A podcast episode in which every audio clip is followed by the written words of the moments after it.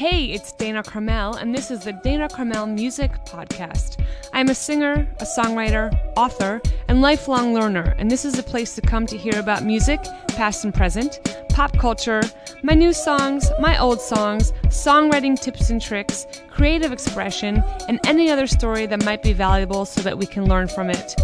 We all have a way in which we feel called to express ourselves, and my wish is that we do everything in our power to fully claim that expression. My medium is songwriting, but the tips and tricks here are universal. Thank you so much for listening, and now let's get on with today's podcast. Hey there, guys. Um, today, today's podcast, what I wanted to talk about is The Defiant Ones, uh, which is a special on HBO. And I want to talk about it because I was so inspired by it that I literally wanted to scream on the rooftops for everybody to go and watch it, which I did basically. Um, I told everybody that they need to go watch it a ora immediately um, because that's how I get when I love something.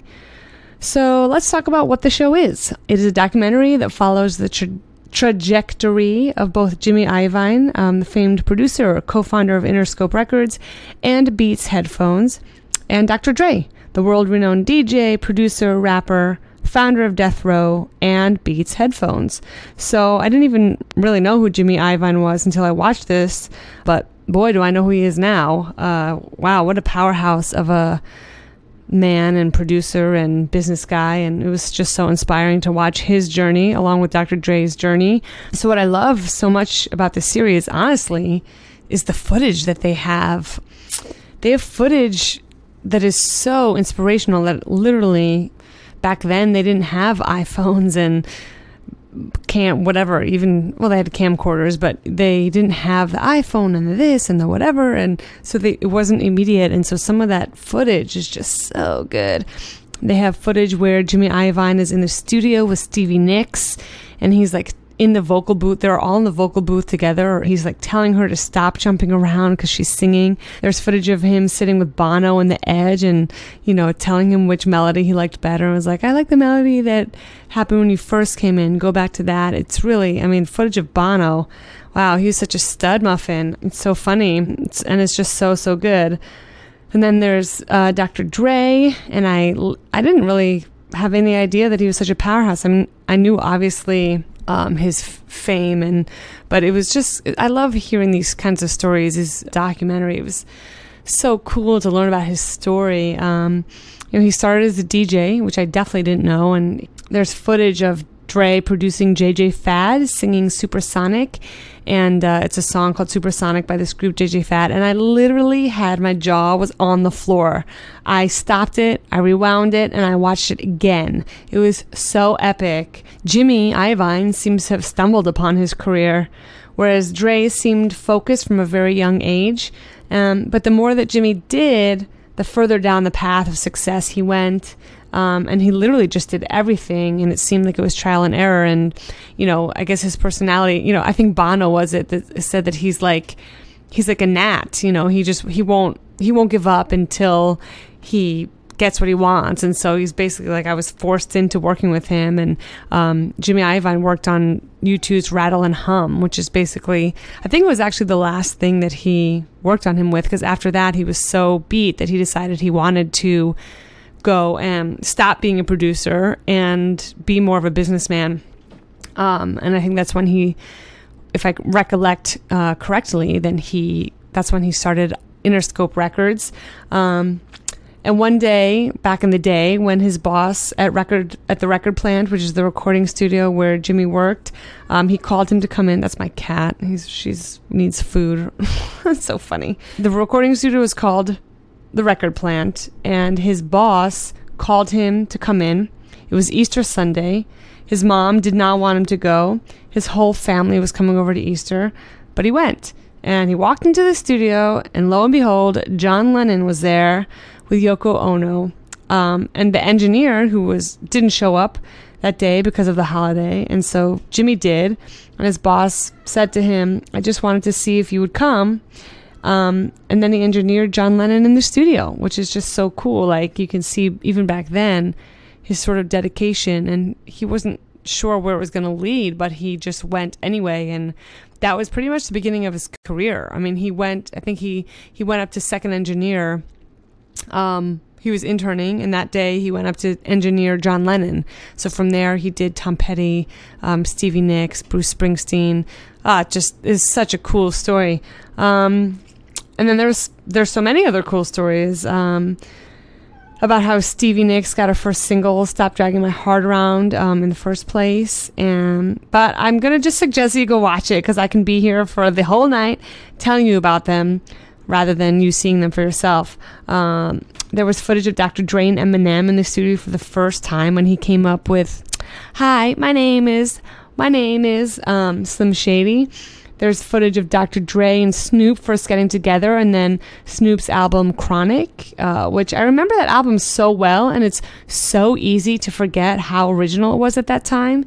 But hearing everybody talk about it and how about how the sound was not what anyone else was doing was so cool. Like I, I had just forgotten, and so it was awesome to remember that it was so original. What they were doing was so um, groundbreaking. So there's way too much to mention here. I'm going to implore you to go watch for yourself. It really is such.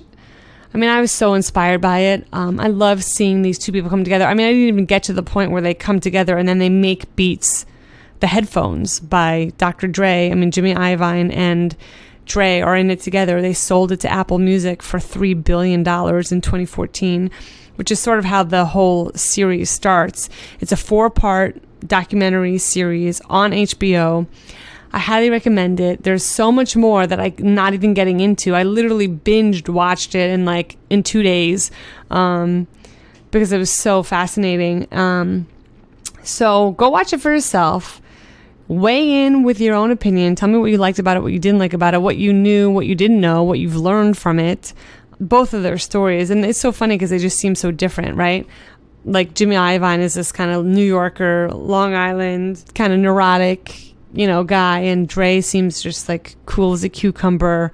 Oh, it was so cool. So I did want to just talk about because I looked on Rolling Stone and they have um, this article that says 10 things we learned from Dr. Dre and Jimmy Iovine's doc, uh, The Defiant One. So I'm just going to go through the, the headlines. Um, one is Iovine is a savvy rea- reallocator of resources. Two, the female rap group JJ Fad cleared the way for NWA. NWA was the group that Dr. Dre started with Ice Cube and Eazy-E, and well, I can't remember everybody else, but there was other guys in there, um, and that was in uh, for Ruthless Records.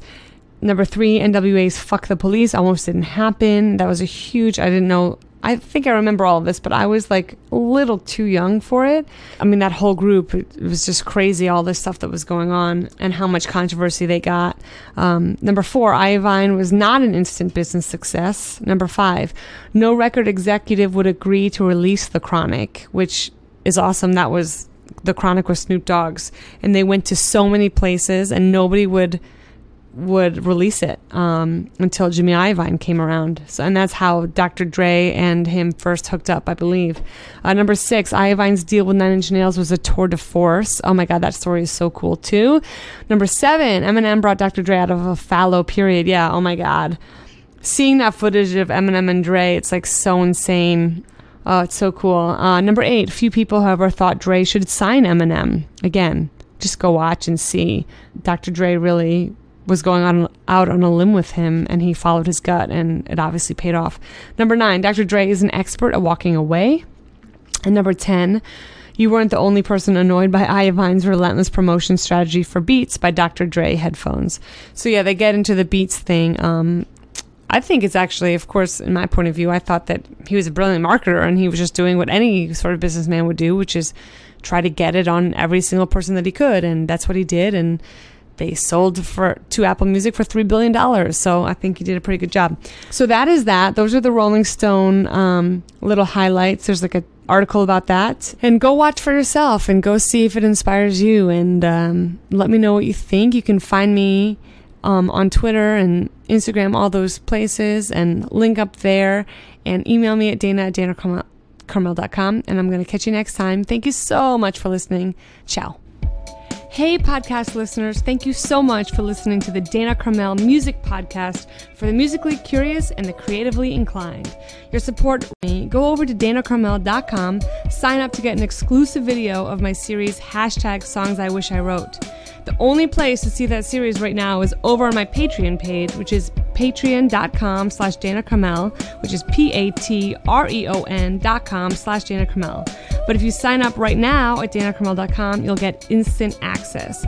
You can also always email me at dana at danacarmel.com to request a song for that series or to do a cover that you want to hear me do. Let's connect on Twitter, Facebook, and Instagram. You can find me with Dana Carmel or Dana Carmel Music. Keep creating, keep expressing, and keep connecting. This is Dana Carmel signing off until the next episode.